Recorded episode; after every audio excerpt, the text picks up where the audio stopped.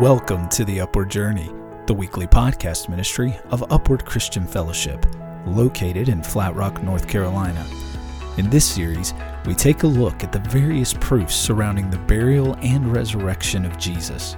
Discover what it means to have questions and even healthy skepticism as long as you are willing to explore the evidence. Join us now for the Upward Journey. Today, we're going to look at the evidence as we do part two of our message in this series concerning the evidence of the resurrection of Jesus Christ. Uh, some may ask, why is this so important? This is essential to our relationship with Jesus Christ. Many of you know some things are essential in a relationship. Some things are essential in your marriage relationship was riding yesterday in the car with my wife, and she found this recipe on her phone, and she said, Oh, this sounds good. She said, Listen to this zucchini lentil pasta. Mmm, mmm, good. and I looked over at her and said, Who are you? And how did I wind up with you? Zucchini lentil pasta. I sort of like the word pasta, but the zucchini lentil makes me even worry about the pasta. But I pretty quickly determined that was not essential to us staying married, okay? Some things, though, are essential to a relationship, and the resurrection of Jesus Christ is one of the essentials to the gospel of Jesus Christ. Paul wrote about it in 1 Corinthians 15, and he said, he listed seven things that are not true if the resurrection of Christ is not true. Paul said, number one, if the resurrection didn't happen, then our preaching is useless. If the resurrection didn't happen, our faith is useless. If the resurrection is not a historical event, all apostles are liars. We are still guilty of our sins. Those who died in sin are still lost. He said, if the resurrection didn't happen, our hope is only in this world alone. We have no hope of life after death. He said, if the resurrection of Jesus Christ did not happen, we are to be pitied more than any man. It's essential. I heard a pastor put it this way. He said, if you're a skeptic, and you may be here as a skeptic, we've invited skeptics to listen to this message and examine the real solid evidence that points to a genuine resurrection of Christ. But if you're a skeptic and you don't believe in the resurrection, I'd like to submit to you that even if you can't believe in the resurrection, you ought to want it to be true. Because if the resurrection's not true, there's no hope. If the resurrection's not true, there's no meaning to this life. We just live, we die, and that's it. You know, if you believe in social justice, you should want the resurrection of Christ to be true. Because the only justice that will come is if Jesus rose from the dead. I talked to a young lady recently, and she said, I want to dedicate my life to ending human trafficking in the sex trade industry. If you want to live for a cause like that, to do good in this world and see justice in this world, you ought to hope and want the resurrection of Christ to be true. Because if He really rose from the dead, there is hope beyond anything. If He ever rose from the dead, truly did, there is never a hopeless situation. I want it to be true. 1 Corinthians 15, let's go back to our scripture that anchors this whole series. Paul wrote 1 Corinthians 15, 3 through 6. He said, I passed on to you what was most important and what had also been passed on to me. Christ died for our sins, just as the scripture said. He was buried and he was raised from the dead on the third day, just as the scripture said. He was seen by Peter and then by the twelve. And after that, he was seen by more than 500 of his followers at one time, most of whom are still alive, though some have died. Today, we're going to examine the eyewitness testimony to the resurrection of Christ. Last week we talked about how the tomb was empty. Today we're going to talk about the fact that hundreds of witnesses testify to the fact that they saw Jesus Christ alive after he came out of the tomb. Did you know that a reliable eyewitness is one of the most compelling pieces of evidence in court? If you have a reliable, competent witness who can say, I literally saw this happen, a court case can change with just one reliable witness. Today I want to talk about three factors that gives the eyewitness testimony such credibility and makes their witness so compelling. Number 1 is the actual number of witnesses. Now, I said just a moment ago that one witness can change a verdict. One reliable eyewitness is very compelling evidence. Some people think, okay, there were 12 apostles that witnessed the, rev- uh, the resurrection, and, and maybe a few more people actually witnessed it. You know, the Bible says there were over 500 individual witnesses that saw Jesus alive after he died. 500 people testified to seeing him. In one occasion, 500 in one place on one occasion saw Jesus resurrected from the dead. That is powerful testimony. If we were to take all 500 in a court and say, We're going to give you five minutes each to tell your story of how you saw Jesus alive after his death. It would take 41 hours, almost two solid days, for all the witnesses to the resurrection to just have five minutes. How many of you think that's pretty compelling? Over two days, nearly two days of testimony from 500 people. It's also very powerful that they saw him at the same time. There's a theory out there called the hallucination theory. And this theory states that the resurrection was just a hallucination, that the disciples maybe they were on something I've known people that were on something that had a, a, genuine hallucination and it was very real to them. They thought they were really seeing somebody or something. So a hallucination can be real. Understand that. The theory is that the disciples, one by one, just had these visions of Jesus. Maybe they were just so grieved that they just saw Jesus appear in the room because they wanted it to happen so bad that somehow it happened to them. Uh, how many of you, let's, let's just imagine that there was a guy who came to the sheriff's department in Henderson County today and said, uh, one guy who said, I, I saw a unicorn running down Upward Road, and y'all need to go catch it. How many of you think that the deputies would be dispatched out here to go after that unicorn? I think more likely what would happen would this person, this single witness, would likely be put in a hospital before the day was up. Because nobody's going to believe one guy saw a unicorn running down Upward Road. But let's just say we could do this. Let's just say every one of us in this room agreed to go together right after church. Now, don't do this, please. Uh, but let's say all of us in this room agreed to go together down to the sheriff's department and tell them that at one time all of us together saw a unicorn running down Upward Road. They wouldn't put us in the hospital. In fact, that would be on the national news by tonight. Why? Because 500 people saw it at the same time that lends tremendous credibility to the testimony. You see, it's impossible to imagine 500 people having the same hallucination at the same time in the same place. So you've got a huge number of people. You've got a huge number of people who saw him at the same time. Very powerful testimony.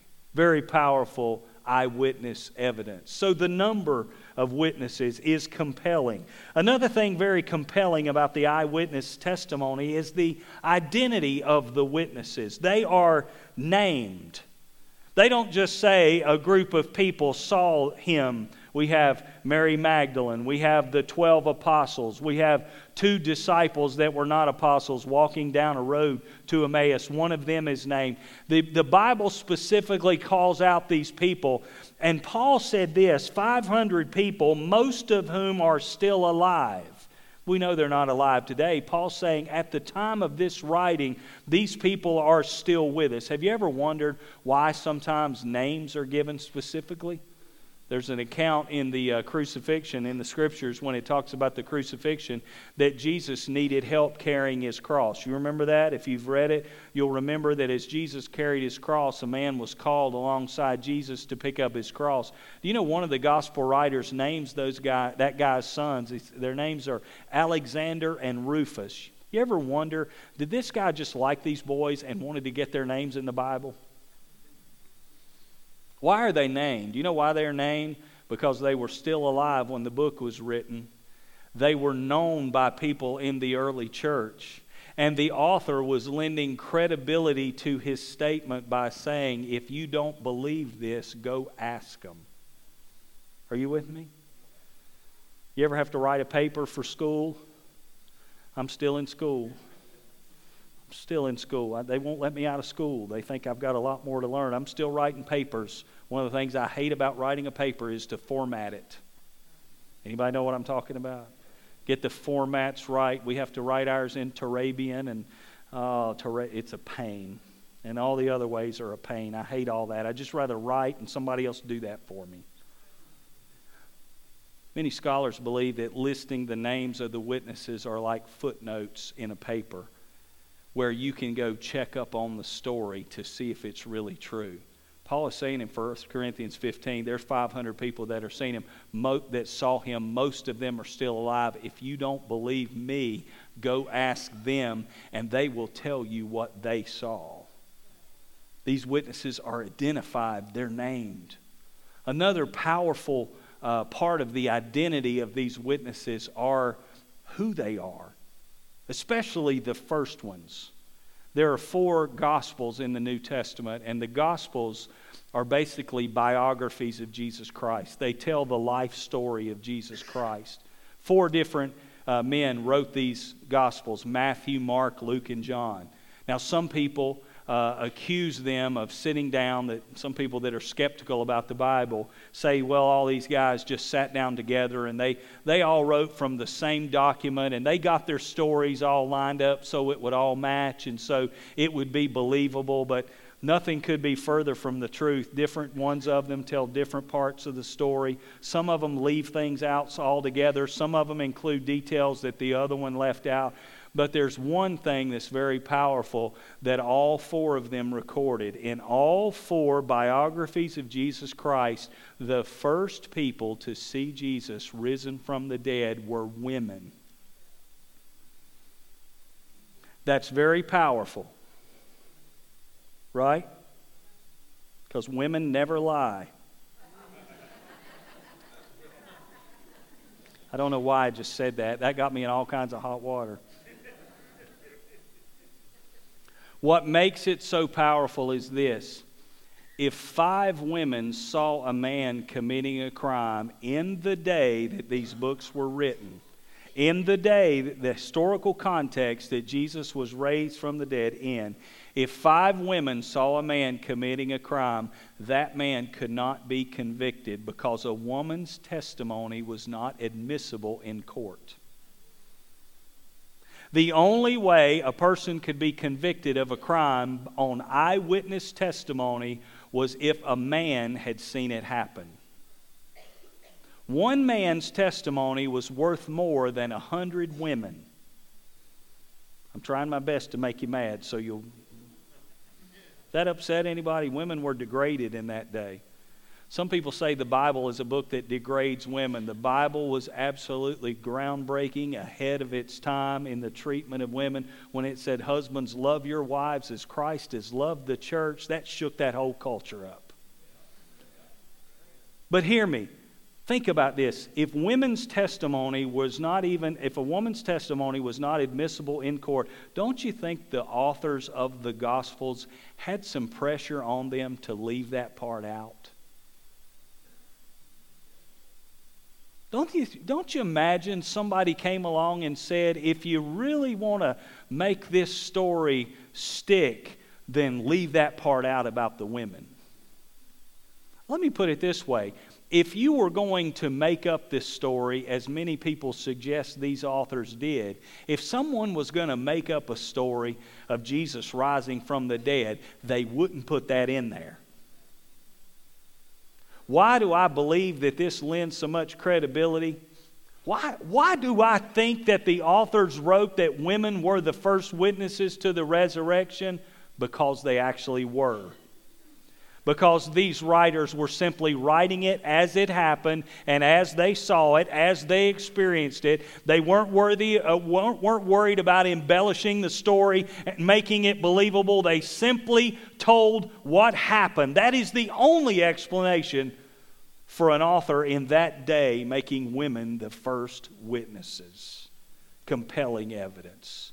The number of witnesses the identity of these witnesses. Another thing you have a hard time dealing with, and sometimes skeptics put all the burden of proof on the Christian. They say, You have to prove that Jesus rose from the dead. You've got to show me evidence.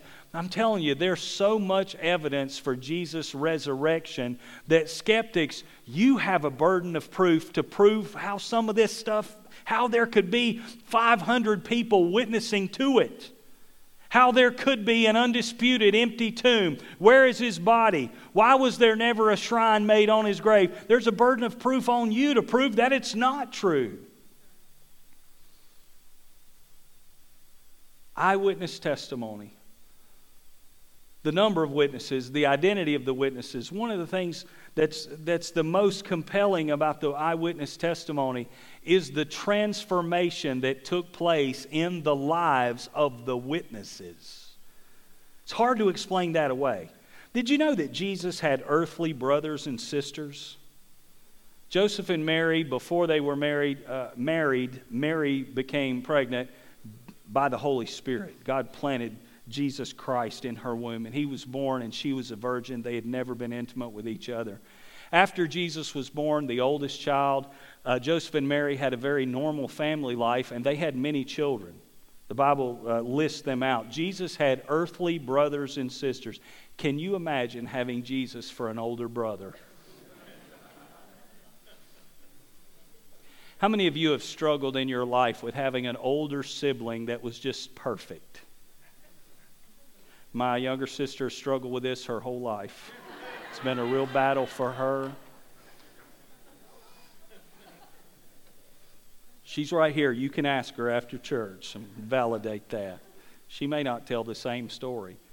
Can you, seriously, can you imagine Jesus is your older brother? Why can't you be more like your older brother? Well, Mom, he's the Messiah.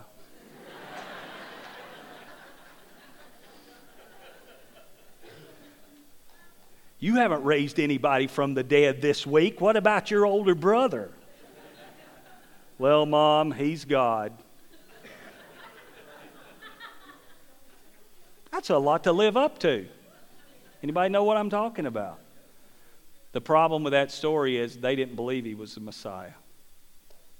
The problem with that story is they didn't believe he was God. There is not one piece of historical or biblical evidence that suggests that any of Jesus' brothers and sisters believed in him during his earthly ministry. They thought he was crazy. They were embarrassed by him. Even his parents struggled to understand who he really was. We get one little glimpse into his life when he was 12 years old. And you get the sense that even his parents were having a hard time getting their minds around the fact that that boy was the Messiah, the Son of God.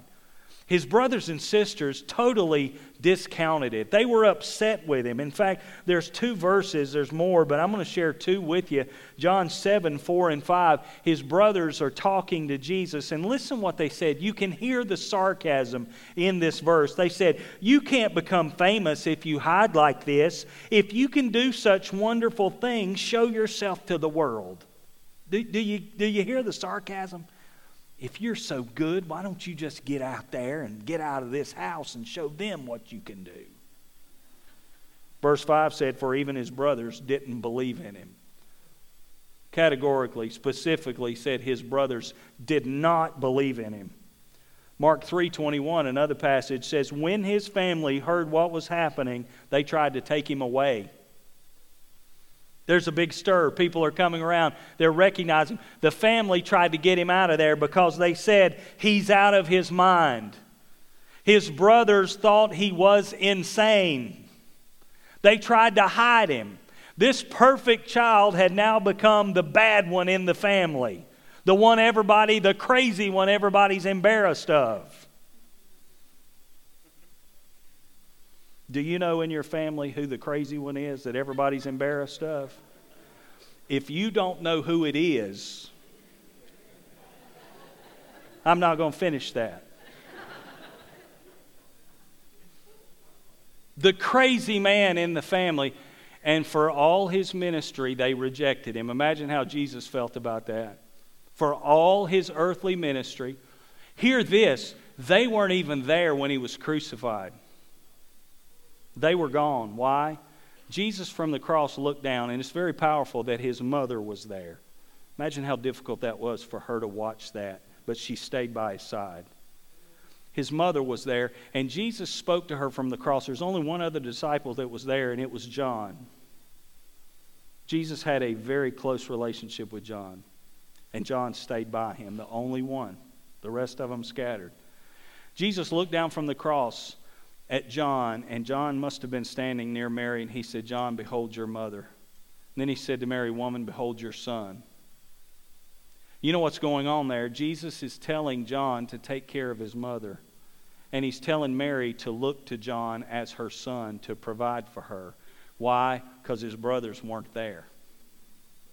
They rejected him. They rejected his ministry, and they weren't there when he hung and bled and died on that cross. But something happened. Get past the cross, get past the resurrection, and get to the place when the early church is just forming in Acts chapter 1. Now remember, before the cross, nobody's there. All his ministry, they ridicule him. At the cross, they're not there. Get past the empty tomb and look in Acts chapter 1. Acts chapter 1 describes the events right after Jesus ascended into heaven. He resurrected, he went to heaven. And it said this the believers were meeting together praying.